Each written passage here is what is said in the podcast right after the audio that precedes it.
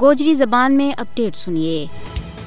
بھارتی دہشت گردی کو دائروں جنوبی ایشیا تو نکل کے کینیڈا اور امریکہ توڑی جا پہنچی ہوا ہے۔ جس پر عالمی برادری اور امریکہ نہ بھی ہوں کوئی ابہام نہیں رہو بلکہ بھارت کو خود سے باطن بالکل تشت از بام ہو کر رہ گیا ہوا ہے۔ امریکی محکمہ انصاف نے بنگار کے کی ہوا ہے کہ ایک بھارتی سرکاری اہلکار نے سکھ رہنما پنونا امریکی سرزمین پر قتل کرنے کی ناکام سازش کی ہدایت کی۔ معاملہ جو ہے کہ تری نومبر نہ امریکی محکمہ انصاف نے ہندوستانی شہری نکھل گپتا ور پنونا قتل کرنے کی سازش کو حصوں بنڈ کو الزام عائد کی ہوا ہے۔ ایک بھارتی سرکاری کارندہ نے سکھ رہنما پنونا نیو یارک شہر میں قتل کرنے کی سازش کی۔ اس گال کو انکشاف امریکی وفاقی استغاثہ نے بھی کی ہے۔ امریکی فرد جرم ماں صاف سخنا مکی ہوئی ہے کہ ایک شناخت شدہ ہندوستانی سرکاری ملازم نے سکھ رہنمانہ قتل کرنے کی سازش کی قیادت کی۔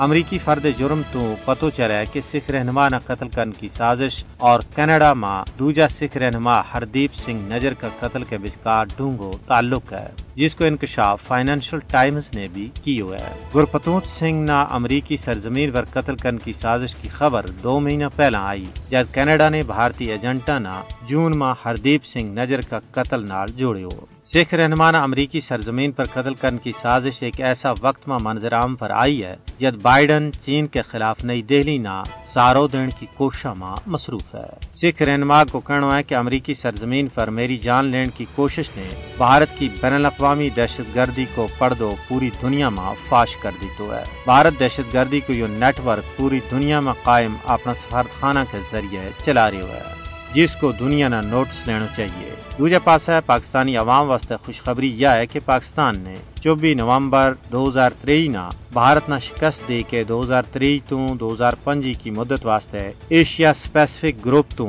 یونیسکو ایگزیکٹو بورڈ کو وائس چیئرمین منتخب ہو گئی ہے پاکستان نے زبردست حمایت کے نال یونیسکو کا ایگزیکٹو بورڈ کو رکن منتخب ہو کے ایک بڑی جیت حاصل کر لی ہے۔